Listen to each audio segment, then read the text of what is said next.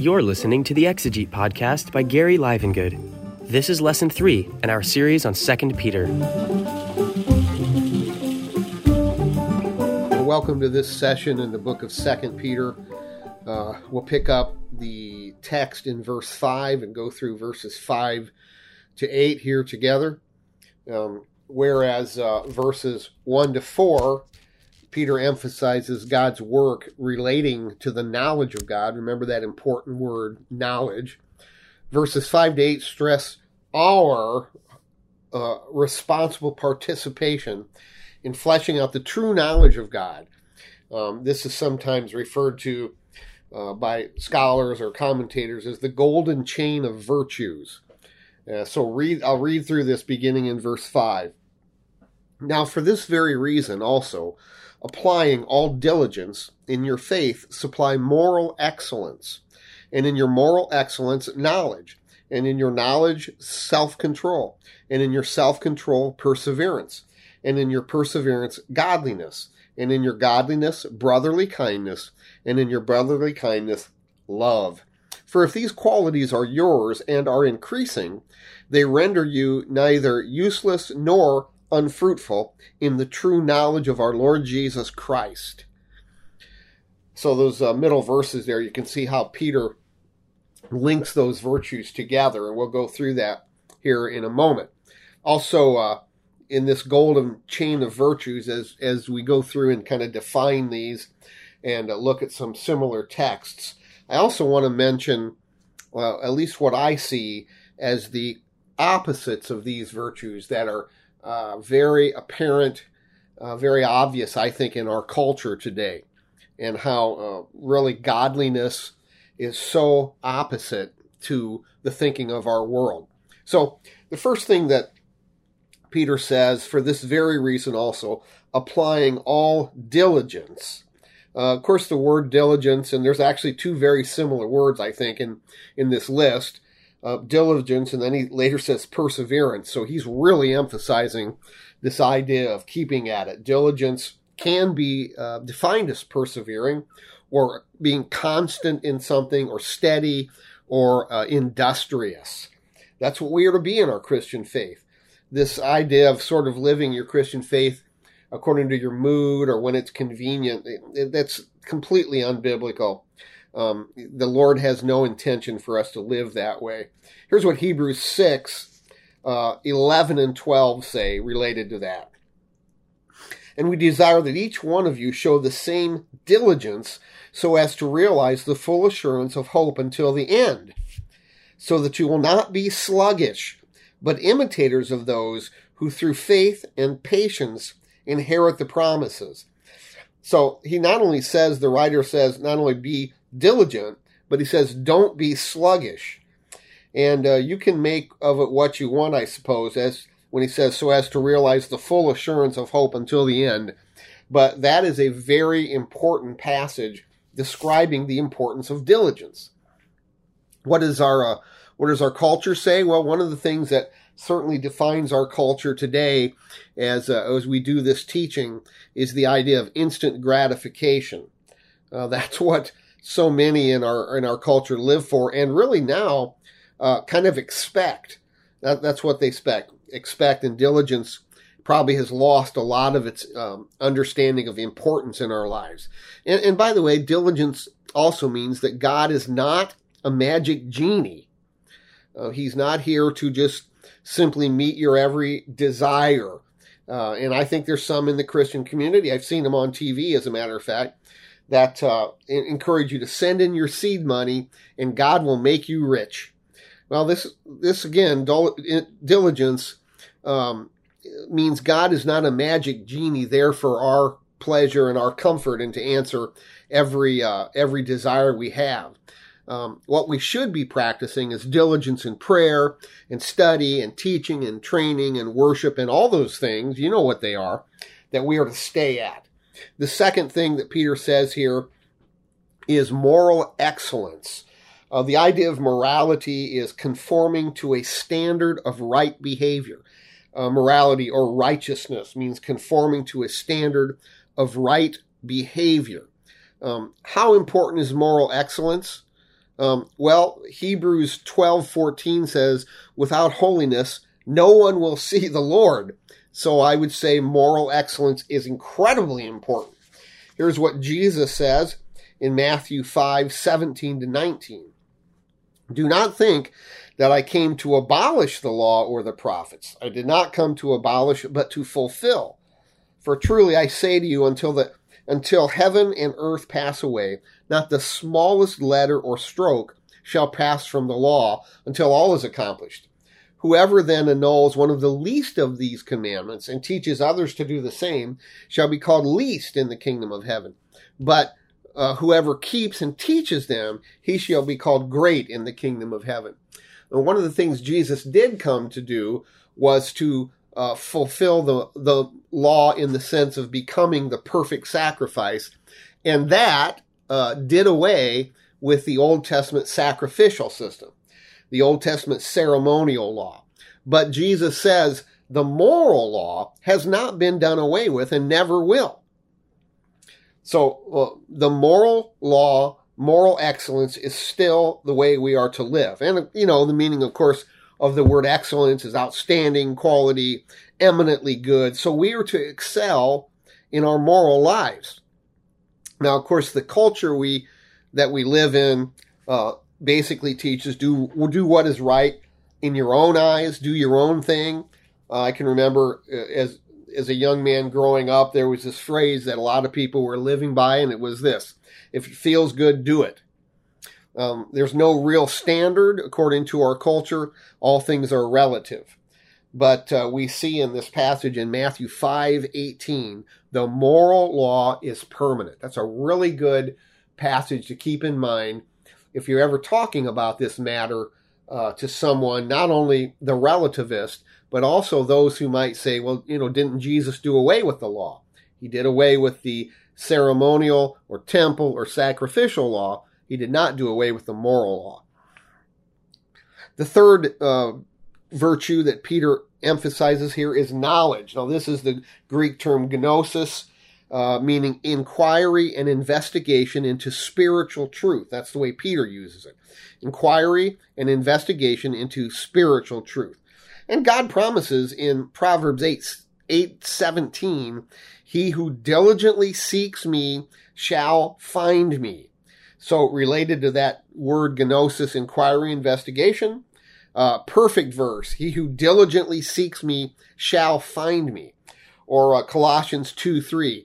In whom, talking about Jesus, in whom are hidden all the treasures of wisdom and knowledge.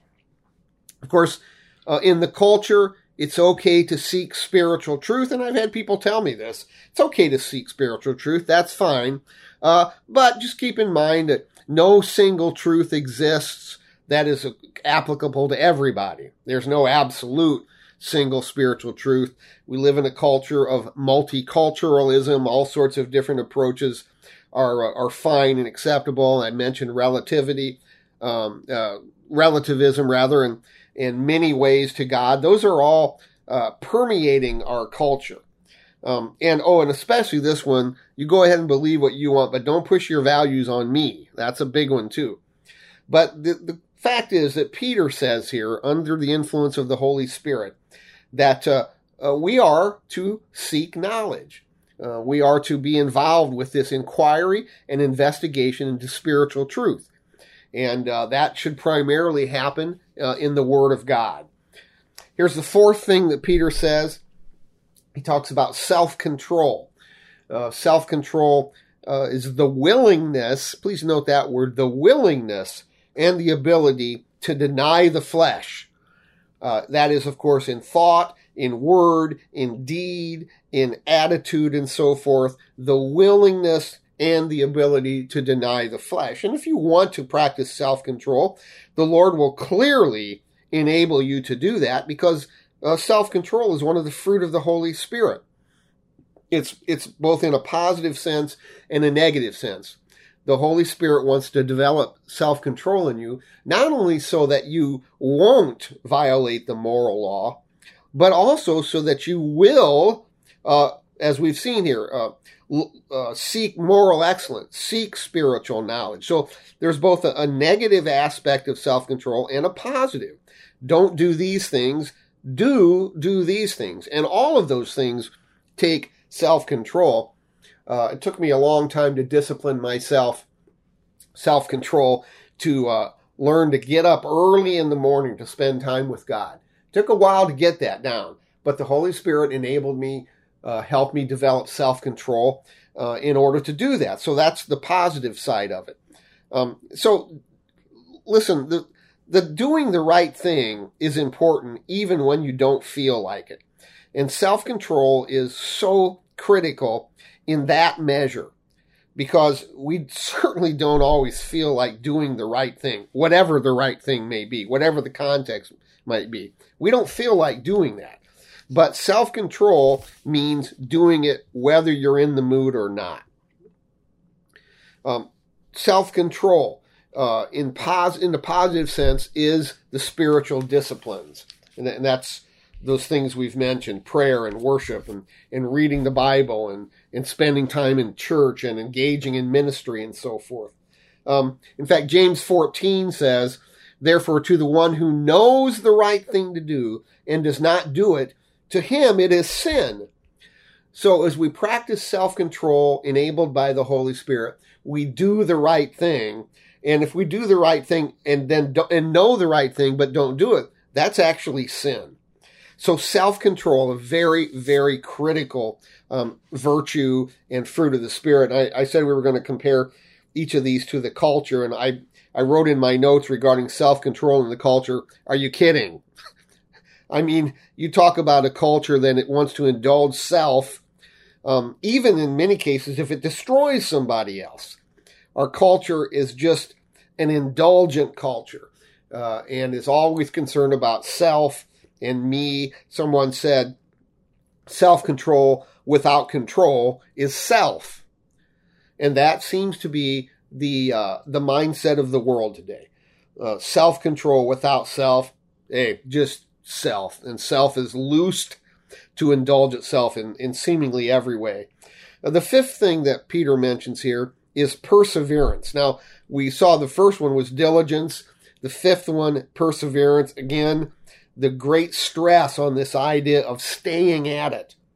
Uh, perseverance is defined as undeterred by difficulty, setbacks, or criticism. So again, undeterred by difficulty, by setbacks and by criticism. And, and uh, that last one perhaps is the most difficult for many. Uh, criticism tends to deter us from what we're going towards, we're moving towards. In this case, of course, godliness. But perseverance says it doesn't matter about criticism, doesn't matter about setbacks or difficulties. I know the right thing to do and I'm going to pursue that. Galatians 6 9 says, Let us not lose heart in doing what is good. For in due time we shall reap if we do not grow weary. And boy, if there's a verse in the Bible about perseverance, that is it. Uh, don't lose heart in doing good, for in due time, see, you may not see the rewards of persevering immediately. It may be down the road. But in due time, we shall reap if we do not grow weary. You've heard perhaps that phrase, and I think it is a great phrase that the Christian life is a marathon, not a sprint. How true is that? I think as as many as as much as any of these nine qualities, perseverance is a true mark of spiritual maturity. In Matthew 13, 20 and 21, this is the parable of the sowers. Of the parable of the sower, Jesus says, The one on whom seed was sown on the rocky places this is the man who hears the word and immediately receives it with joy. So, okay, good start, but he doesn't have diligence. He doesn't persevere. Jesus says, Yet he has no firm root in himself, but is only temporary. And when affliction or persecution arises uh, because of the word, uh, immediately he falls away. He does not persevere. Or James 1:12 says this, Blessed is a man who perseveres under trial. For once he has been approved, he will receive the crown of life which the Lord has promised to those who love him. So we just can't emphasize this particular one enough. Calvin Coolidge, uh, former president of the United States in about 1932, he said this about perseverance. I love this. I love this quote. Nothing in the world can take the place of persistence. Talent will not, genius will not, education will not. Persistence and determination alone are omnipotent. And I uh, hung that statement up on the, the wall, the walls of the bedrooms of my two sons when they were young. I wanted that to get into their heads, and I think it did, because they are two great young men with uh, great character, and they're young men who know how to persevere even in the midst of difficulty. Uh, what does our culture say? Well, the culture does um, is fine and encourages perseverance, but unfortunately, so often in the culture, in the world, that perseverance is just to fulfill selfish goals. Um, in some way to get what I want. Persevere to get what I want. Uh, to get ahead, to get rich, to get material stuff, or, or whatever the case may be.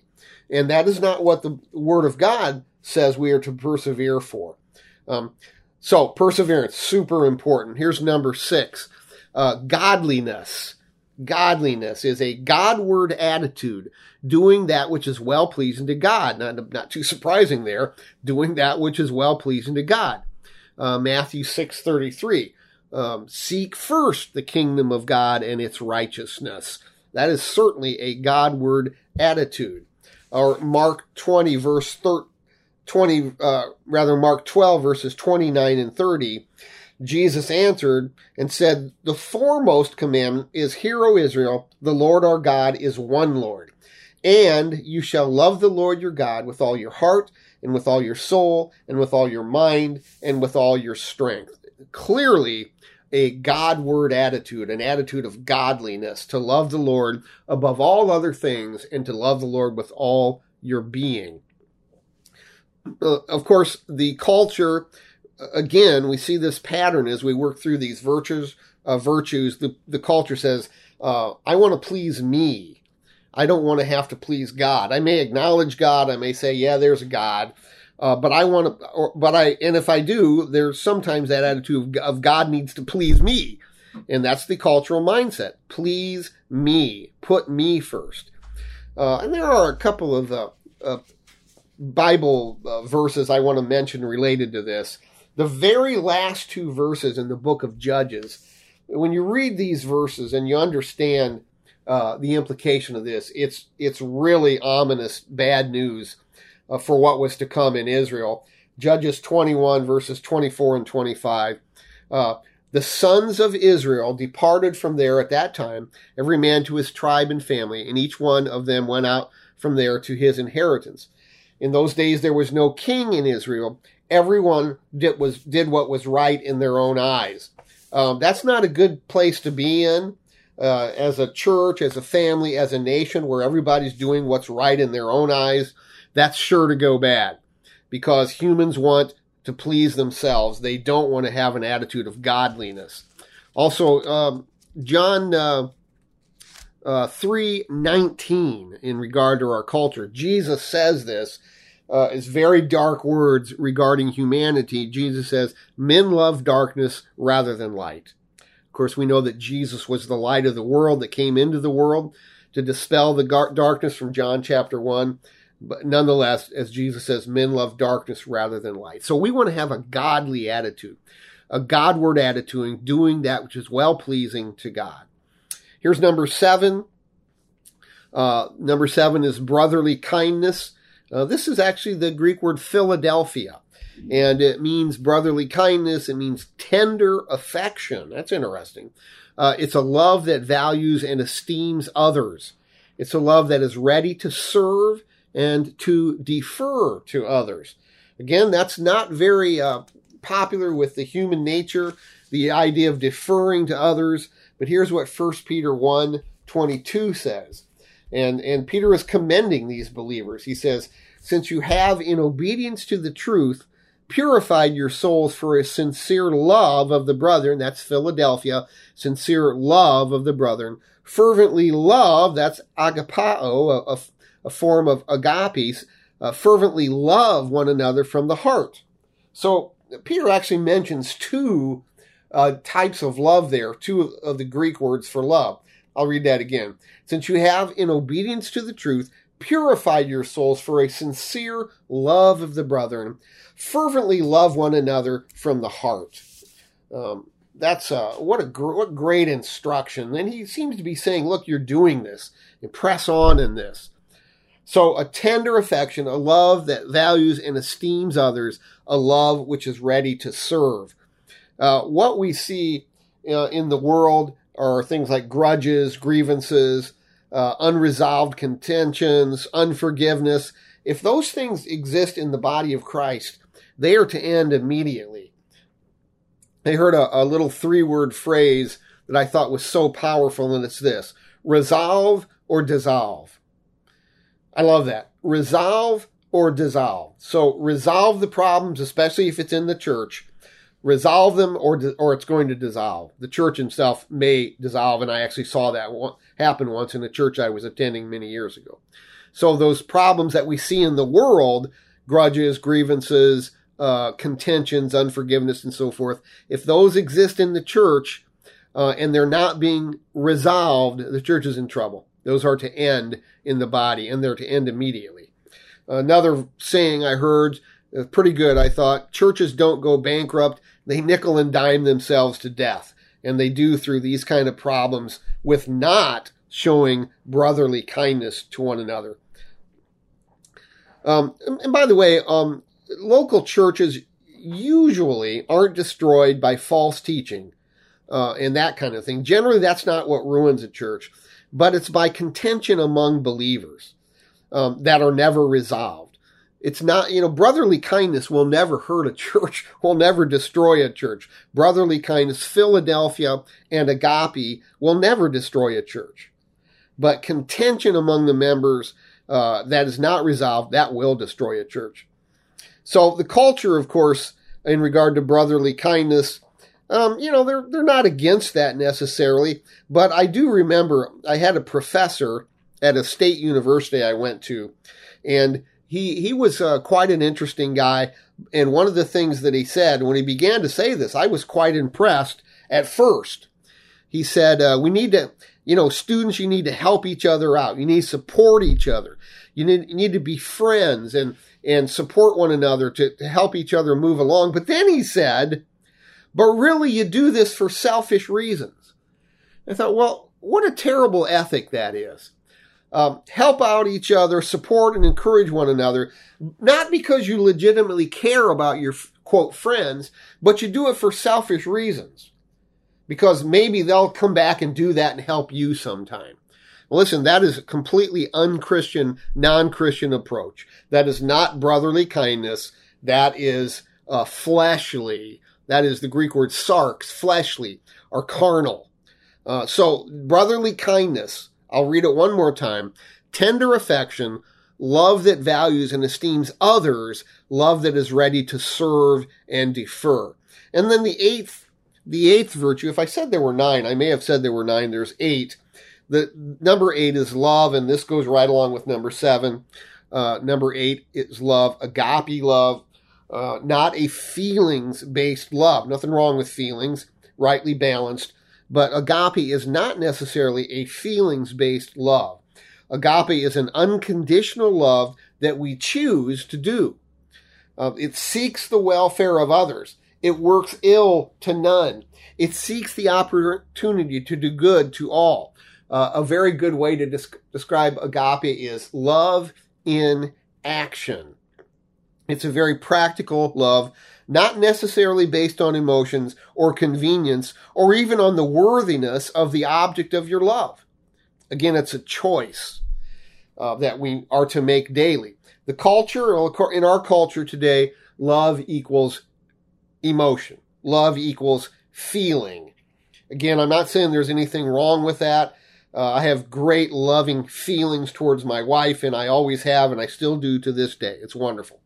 But if that's the only way to define uh, love, then you're in for a, um, a lot of uh, up and downs, a lot of uh, difficulty in your relationships. Because the idea there seems to me to be I love you for what you can do for me, or I love you for what I can get out of you. That's not Christian love. And, and by the way, the primary love I think that God has loved us with is this agape love. Because God's love for us really doesn't gain him, gain him anything. Friends, God is completely, uh, he is complete. He is uh, fulfilled. He is happy, if you will, uh, without you and I.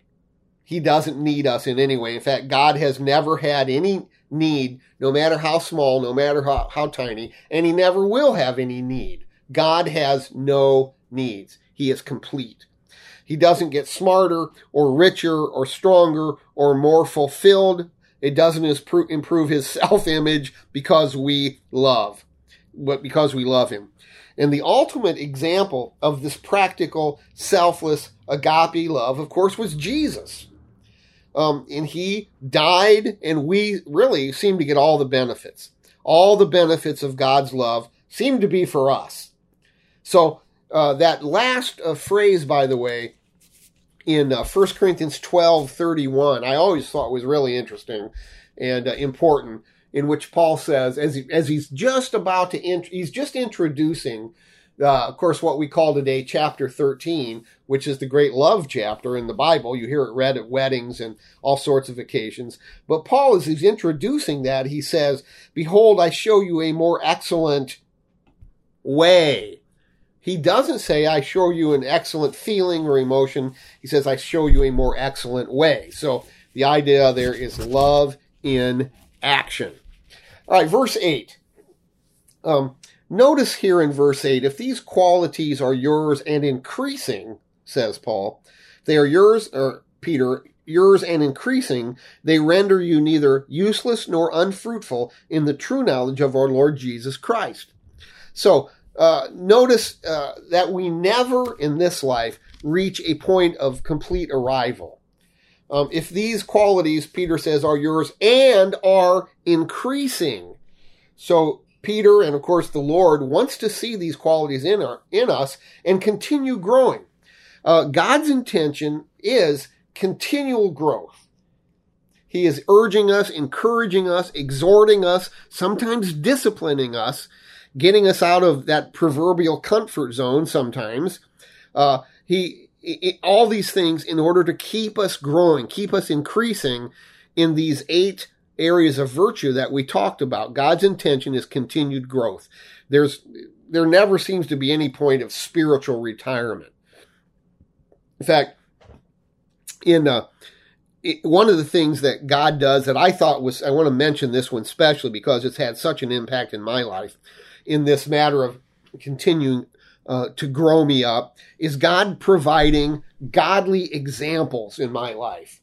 Uh, I, am so thankful for the examples God has given me. Um, Philippians 3:17, Paul says, "Brethren, join in following my example and observe those who walk according to the pattern you have you have in us." Paul there saying, look at the believers who are who are uh, more mature than you. Maybe the the people leading your church, the older people in the church, the older people who are mature anyway. Uh, you look to them and see what their lives are like. How did they get the way they are? That is so important. I can't tell you uh, the importance that my own father had in showing me the example of a godly man, a God, a man of incredible integrity and faithfulness. So important to have those kind of godly examples around us. So all of these ways God uses to urge us to continual growth, urging, encouraging, exhorting, sometimes disciplining, providing godly examples. These help us to grow. And again, the point here is these qualities are yours and are increasing. And if the goal is Christ likeness, and that is the goal, Romans 8:29 says, what we are predestined to is to be conformed to the image of his son. That's what we're predestined to. Uh, then can we ever fully arrive? Not in this life, I don't think. And again, uh, Paul from uh, Philippians 3 verse 12 says, even Paul says, not that I have become perfect. And the Greek term there is teleao, which means has some sense of absolute perf- moral perfection. Paul says, I have not arrived at that. And so this is an ongoing study in our life or ongoing uh, practice of our life. Hebrews 12, 1 to 3 Now read those three verses. Says this, therefore, since we have so great a cloud of witnesses surrounding us, let us lay aside every encumbrance and the sin which so easily entangles us, and let us run with endurance the race that is set before us, fixing our eyes on Jesus, the author and perfecter of faith, who for the joy set before him endured the cross, despising the shame, and has sat down at the right hand of the throne of God. For consider him who has endured such hostility by sinners against himself, so that you will not grow weary and lose heart. so these things that we've mentioned here, uh, the non-negotiables, everything pertaining to life and God, and this idea of fixing our eyes on Jesus is the absolute key to the increasing. Fixing our eyes on Jesus, the author and finisher of faith. All the things we've talked about so far in Second Peter, I really think hinge on what uh, Hebrews 12 says. Fixing our eyes on Jesus, the absolute key to increasing uh, these qualities. Quick story here to uh, illustrate the importance of keeping our eyes fixed on Jesus, our goal. the California coast was shrouded in fog the morning of July 4th, 1952. 21 miles to the west on Catalina Island, a 34 year old woman waded into the water and began swimming toward California, determined to be the first woman, woman to ever swim the 21 mile strait. I, can you believe she uh, wanted to swim 21 miles. I can barely drive 21 miles. So she wants to be the first one to swim this 21 mile stretch. Her name was Florence Chadwick, and she had already been the first woman to swim the English Channel in both directions. The water was numbing cold that morning, and the fog was so thick that Chadwick could hardly see the boats in her own party. The boats there to scare away the sharks. As the hours ticked off, she swam on. Fatigue had never been a serious problem. It was only the bone chilling cold of the water that was threatening. More than 15 hours later, numbed with cold, the swimmer asked to be taken out. She couldn't go on any longer. Her mother and her trainer in a boat beside her urged Florence Chadwick to go on, as they knew they were getting close to the shore. Yet all she could see was the dense fog a few minutes later, the swimmer was taken out of the water, and later, realizing that she had been within a half mile of the shore, she said, I'm not excusing myself, but I, but if I could have seen the shore, I might have made it. What a pertinent story, a timely story that is for us. Keep your eyes on Jesus. Keep your eyes on Jesus. And when we do that, we will keep increasing in these golden virtues that Peter has listed here. Uh, what, I want to I want, want to note the three results of this increasing in these virtues of Christ likeness. Three results of that.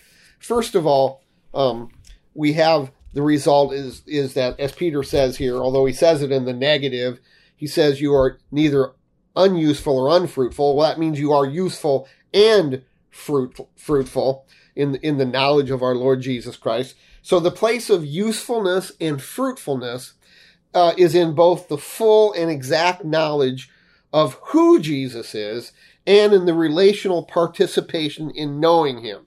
Remember that term, epignosis.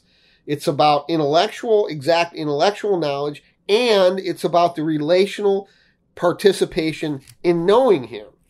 So, what does useful and fruitful in Jesus Christ mean? I think there's there's a couple of aspects that useful uh, is means uh, is the means of God's work. Useful that term is the means of God's work. Fruitful is the outcome of God's work. So to be useful for Christ, uh, several points on this I want to make. To be useful for Christ, one is we must be pliable. Um, now, obviously, I don't mean pliable, pliable in our beliefs, but pliable in allowing God to use us however He wants. Um, God eh, may change your direction. He may do it very suddenly. That's not doesn't mean you aren't in His will, but God may may change uh, your direction. I thought about Acts 16, 9 and 10. If you want to be useful to God, you have to be pliable. Here's what happened to Paul uh, as they were on a missionary journey. Acts 16 9, a vision appeared to Paul. In the night, a man of Macedonia was standing and appealing to him and saying, Come over to Macedonia and help us.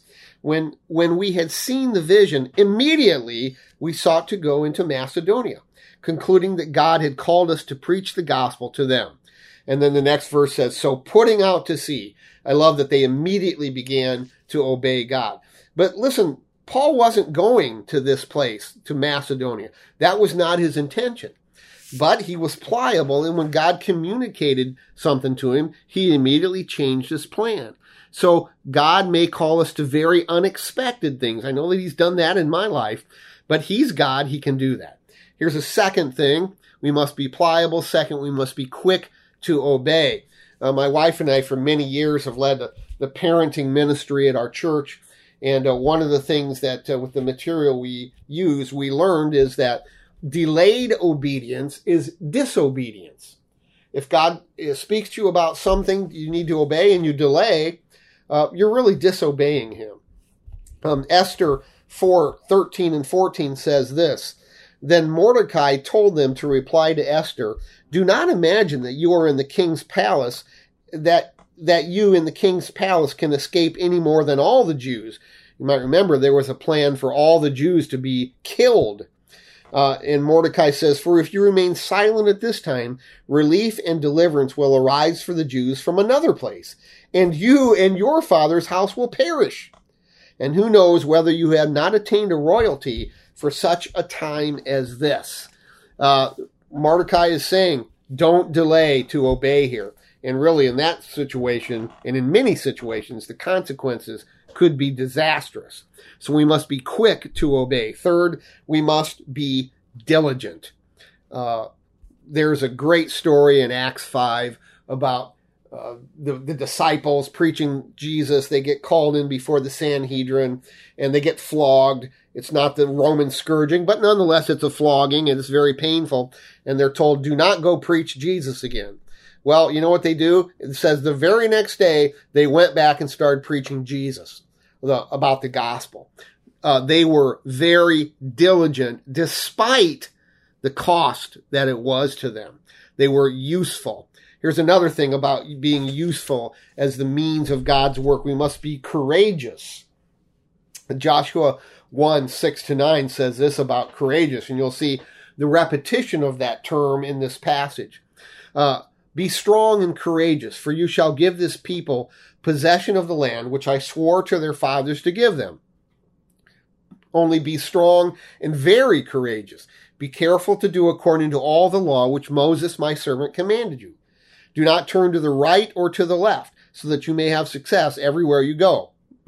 This book of the law shall not depart from your mouth, but you shall meditate on it day and night, so that you may be careful to do according to all that is written in it. For then you will make your way prosperous, and then you will have success. Have I not commanded you? Be strong and courageous. Do not tremble or be dismayed, for the Lord your God is with you wherever you go. What a great passage. Boy, I could preach a bunch of different sermons out of that passage. But the emphasis of the moment is be courageous. Uh, you want to be used by God? Well, one of the means of God using you is for you to be courageous. Uh, a fifth one, and by the way, I've got six, and I'm not saying this is everything we could list, but six, but six key ones. The fifth one is uh, in found in Ephesians six, and you may be familiar with this: uh, the full armor of God. Uh, Paul says in Ephesians six ten, finally, be strong in the Lord and in the strength of His might Put on the full armor of God so that you will be able to stand firm against the schemes of the devil. And then 13. Therefore, take up the full armor of God so that you will be able to resist in the evil day and having done everything to stand firm. So put on the full armor of God, and there's there's several different pieces of the armor, including the sword of the spirit and so forth. You got to put that in place if you want to be useful for God, we're talking about the means of God's work here for us, and that includes the full armor of God. And I think another way to say that is whatever it takes to be prepared, be prepared. And then finally, on this particular point, usefulness, we must, I, this, this is intuitively obvious, but I feel compelled to say it. We must follow God's instructions. God's ways, done through God's method, will lead us through God's purposes. Uh, Leviticus 10 tells us a very grim story about uh, the sons of Aaron, Nadab and Abihu. Now, God had very specifically told uh, the priests how they were to do this particular this particular event, and was, there was a very specific command. And uh, Nadab and Abihu uh, did not obey God when they did this. So Leviticus 10:1. Now Nadab and Abihu, the sons of Aaron, took their respective fire pans, and after putting uh, fire in them, placed incense on it, and offered strange fire before the Lord, which he had not commanded them. And fire came out from the presence of the Lord and consumed them, and they died before the Lord. Then Moses said to Aaron, It is what the Lord spoke, saying, By those who come near me, I will be treated as holy, and before all the people, I will be honored. So Aaron therefore kept silence. So Nadab and Abihu, uh, priests, apparently, they did not uh, obey God's ways, God's methods, methods, and certainly did not accomplish God's purposes. Now, the Lord always doesn't doesn't always respond uh, in that way. Obviously, when people don't follow His ways, His methods, uh, but that was an example. What God expects is we follow His instructions if we're going to be useful. So he will do his kingdom work in us and through us. We will be useful in the means of God's work. The second part of this, useful and fruitful, is this word fruitful. I've got five types of fruits uh, I want to mention to you. Uh, fruit that show fruit shows two things about a tree. Shows what kind of tree it is, and it shows the health of the tree. So, what does your spiritual fruit say about you? Well, first of all, there may be no, no fruit. Well, that's a bad situation because that may mean you're not saved. It may mean spiritual death is still in your life. Um, James is very clear.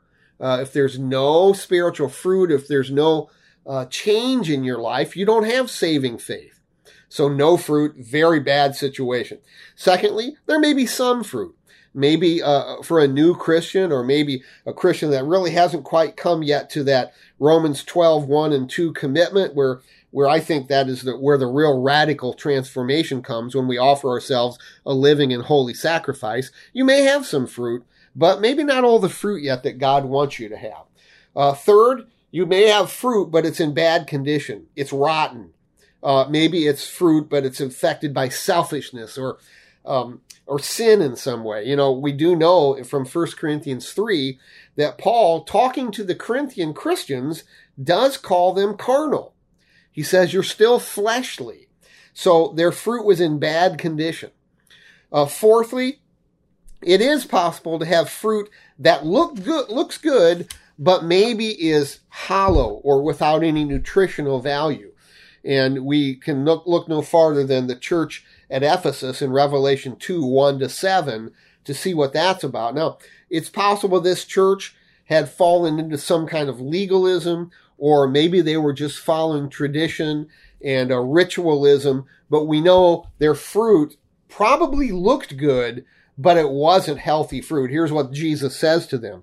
To the angel of the church in Ephesus, write, the one who holds the seven stars in his right hand, the one who walks among the seven golden lampstands, says this, I know your deeds and your toil and perseverance, that you cannot tolerate evil men, and you put to the test those who call themselves apostles, and they are not, and you found them to be false and you have perseverance, that's good, and have endured for my name's sake and have not grown weary.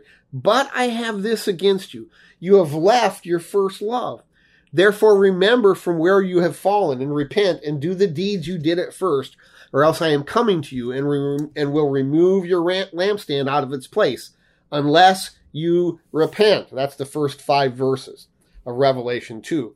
So there was some probably, there was probably fruit that looked good, and yet they had left their first love. And the first love, he's talking about himself, about Jesus. Uh, so uh, appearance of fruit was good, but it was not really good inside.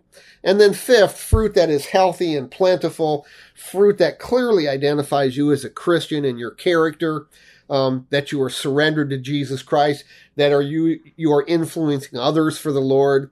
uh, being fruitful um, is both what the Holy Spirit is doing in you. Man, that's the fruit of the spirits. The fruit of the spirit. That's the virtues here we see in Second Peter uh, chapter 1, that's the discipline of the Lord producing the peaceful fruit of righteousness in you. That is uh, the discipline that is good and actually proves you are a child of God. So all these things, these this fruit that is the healthy and plentiful and uh, and uh, is being developed in you by the Holy Spirit. So it's it's it's um, what he, the Holy Spirit is doing in you, and secondly, it is what the Holy Spirit is doing through you in serving and ministering. You are a child of God, after all. What the Holy Spirit is doing through you, serving and ministering to other believers. We're supposed to be doing that, and to the lost as well. Again, two aspects of fruitfulness what the Holy Spirit is doing in you through all those means I mentioned, and what the Holy Spirit is doing through you. And uh, I can't help recalling here, and again, the parable of the sower, the uh, the fourth type of soil in Matthew 13, 23. And Jesus says, And the one on whom seed was sown on the good soil, this is the man who hears the word and understands it, who indeed bears fruit and brings forth some a hundredfold, some sixty, and some thirty. So we are both useful and fruitful as we live in the knowledge, the epignosis of Jesus. That is what I encourage you to in this lesson. Thank you for joining me. We'll wrap this up, and next time we'll move on to uh, uh, the remainder of this uh, part of the first chapter of Peter. God bless you. Thank you again.